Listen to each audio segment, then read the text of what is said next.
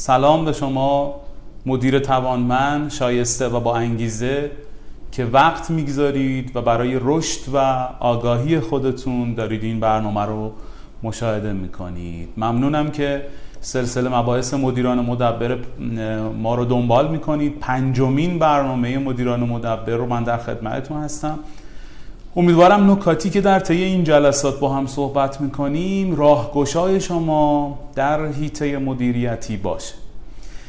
موضوعی که در این جلسه قرار در موردش صحبت بکنیم مبحثیه که نیاز به تفکر داره و نیاز به خودکاوی داره و اگر تغییری در نگرش باور و رفتارهای ما اتفاق بیفته در اثر شنیدن نکاتی که من عرض می‌کنم خدمتتون می‌تونه رویه مدیریتی ما رو تغییر بده. قبل از اون لازمه بگم که الزامن سلسله مباحث مدیران مدبر رو مدیران صنایع و سازمان ها نباید دنبال بکنن. همه کسایی که مجموعه ای رو مدیریت می‌کنن مثل خانواده مثل بنگاه های کوچک کسب و کارهای کوچک می‌تونن استفاده بکنن. الزاما ما منابع انسانی کارشناسان و سرپرستان زیادی رو نیاز نداریم که مخاطب این برنامه باشیم. اما مبحثی که در این جلسه در موردش می‌خوایم با هم صحبت بکنیم اینه که به عنوان یک سوال وقتی در محیط کار خودتون هستید با نبود شما چه تفاوتی داره؟ و وقتی در محیط کار خودتون نیستید دیگران کارمندان و همه کسایی که توی اون مجموعه حضور دارند در نبود شما چه احساس و چه عمل کردی دارند. این سوالیه که شما لازمه در یک فرصت خوب و درست بهش فکر کنید و خودکاوی کنید که تا به اکنون در اثر کلام رفتار اندیشه و تفکر در بود و نبود شما چه اتفاقاتی در اندیشه و احساس و عمل کرده کارکنان میفته به این موضوع توجه کنید. دکتر علی شریعتی انسانها رو بر حسب بود و نبودشون به چهار دسته تقسیم می‌کنه. افرادی هستند که وقتی هستند هستند و وقتی نیستند نیستند. تفسیری که از این تیپ افراد میشه اینه که اونها هویت جسمی دارند. وقتی حضور دارند و وقتی که در سر کار خودشون و در سازمان خودشون حاضر می‌شوند هستند. وقتی هم نیستند انگار نه انگار که اونها اینجا بودند. اثری سیستمی تفکری و عملکردی رو دارند.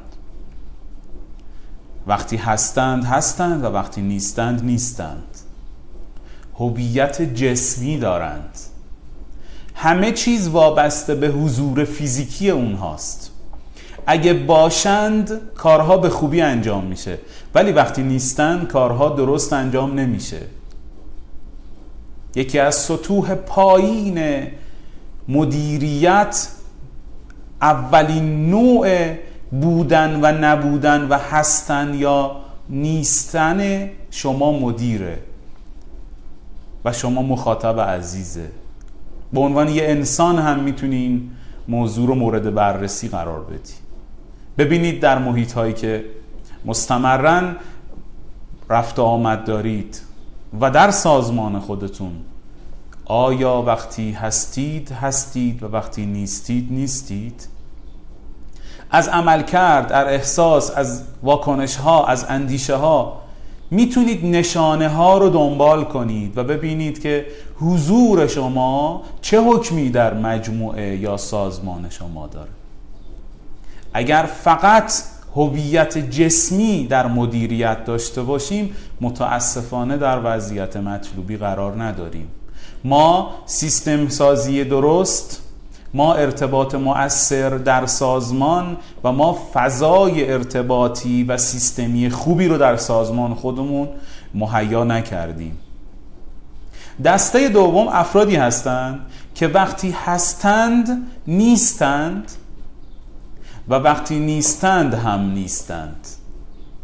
از نظر من پایین ترین سطح حضور و تأثیر این سطح دوم این نوع دومیه که خدمتتون معرفی کردم. در این مدل و در این شکل و شمایل فرد وقتی هست با نبودش هیچ فرقی نداره و وقتی نیست انگار مثل گروه اول هم نیست. متاسفانه عملکرد رفتار شیوه مدیریت گاهی نوع دوم حضور رو در محیط ها و در سازمان ها پدید میاره. و متاسفتر از این که بسیاری از افراد و مدیران ما مبتلا به این حالت هستند. اونها وقتی هستند انگار نیستند. وقتی نیستند هم انگار نیستند. اصلا نیستند. حضورشان. حس و حال و رفتار و عملکرد و منش و تفکرشان احساس نمی شود. گروه سوم افرادی هستند که وقتی هستند هستند. وقتی نیستند هم هستند.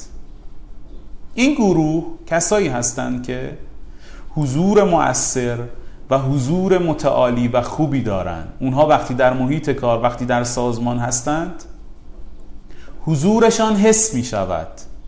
وجودشان در سازمان اثر بخشی گره گشایی راهنمایی همه این عوامل احساس می شود در سازمان. و وقتی هم در سازمان نیستند دستورات تعالیم نکته ها احساس تراوش شده از شخصیت این مدیر در اون سازمان هست.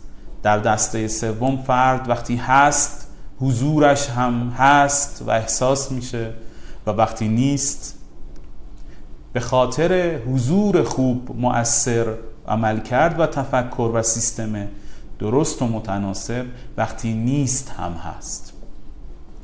اما افرادی رو داریم شگفتانگیز و فوقالعاده و بسیار متعالی.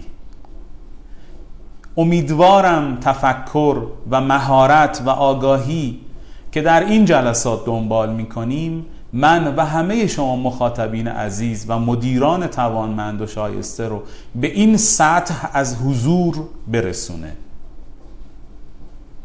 افرادی که وقتی هستند نیستند وقتی نیستند هستند. وقتی هستند چنان چنان سیستم با عمل کرد و با ساختار و با فرایند درست پیش می رود که انگار مدیری نیست.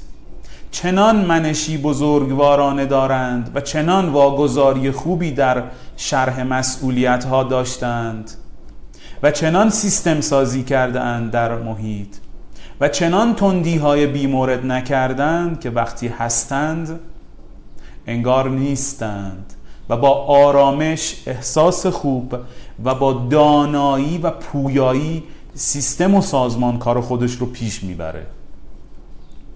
وقتی نیستند انگار که هستند و به همچون سکانداری در یک کشتی به سمت و سوی مقصد و نتیجه همه می‌دانند که سکان دست فردی حاضق شایسته فردی محترم و با اخلاق و با تکنیک و تخصص و تجربه کافی که با خیال آسوده کار خودشون رو انجام میدند و اطمینان دارند که بهترین ها اتفاق میفته در شگفت انگیزترین سطح مدیریتی آن مدیر چنان رفتار و عمل کرد رو طراحی کرده که وقتی هست نیست و وقتی نیست هست. برای رسیدن به این سطوحی که به عنوان سطوح متعالی ازش یاد کردیم لازمه که ما ارتباط بهتری در سازمان با نیروها الگوی بهتری برای منابع انسانی و سیستمی متناسب با موضوع فعالیت سازمان خودمون طراحی بکنیم. لازمه که در تخصص تجربه و ارتباط سرمایه گذاری مطالعه مشورت داشته باشیم. لازمه که عواملی که این احساس و این شاکله در سازمان رو خراب می‌کنه شناسایی کنیم مشورت بگیریم ارزیابی کنیم تحلیل کنیم تا سازمان ما به یک محیط منسجم پویا با عمل کرده نتیجه بخش تبدیل بشود. به همین خاطر برنامه ریزی که ما برای بلند مدت برای به مقصد رسیدن سازمان خودمون می‌کنیم حتما باید شاکله درستی از ارتباط و سیستم رو در کنار هم داشته باشه. فضای سازمانی ما به سمت فضای تیمی و نه فضای فقط صرفا گروهی بره. نیروهای ما نه صرفا به خاطر دریافت حقوق بلکه به خاطر عوامل دیگری کنار هم جمع شده باشند. اگر عامل حقوق رو از او گرفتید او دلایل دیگری هم برای ماندن داشته باشه. مثل یادگیرنده بودن سازمان مثل ارتباطات خوب سالم و مفید مثل اخلاق محور بودن. پس به این موضوع خیلی توجه بکنید. امیدوارم که نکته امروز شما رو به فکر ببره و موجب تغییر در رفتار و عملکرد مدیریتی شما بشود. زنده بودن را به بیداری بگذرانیم که سالها به اجبار خواهیم خفت. براتون آرزوی موفقیت می‌کنم. ممنونم که این مباحث رو دنبال می‌کنید. ازتون خواهش می‌کنم که این مباحث رو در صورتی که احساس می‌کنید مفیده برای دیگران هم ارسال کنید و کمک بکنیم که آگاهی و مهارت مدیران ما و مخاطبین ما ارتقا پیدا بکنه و جامعه ای فهیم و با فرهنگ تر رو داشته باشیم. امیدوارم که پیروز و موفق و سربلند باشید. خدا نگهدارتون.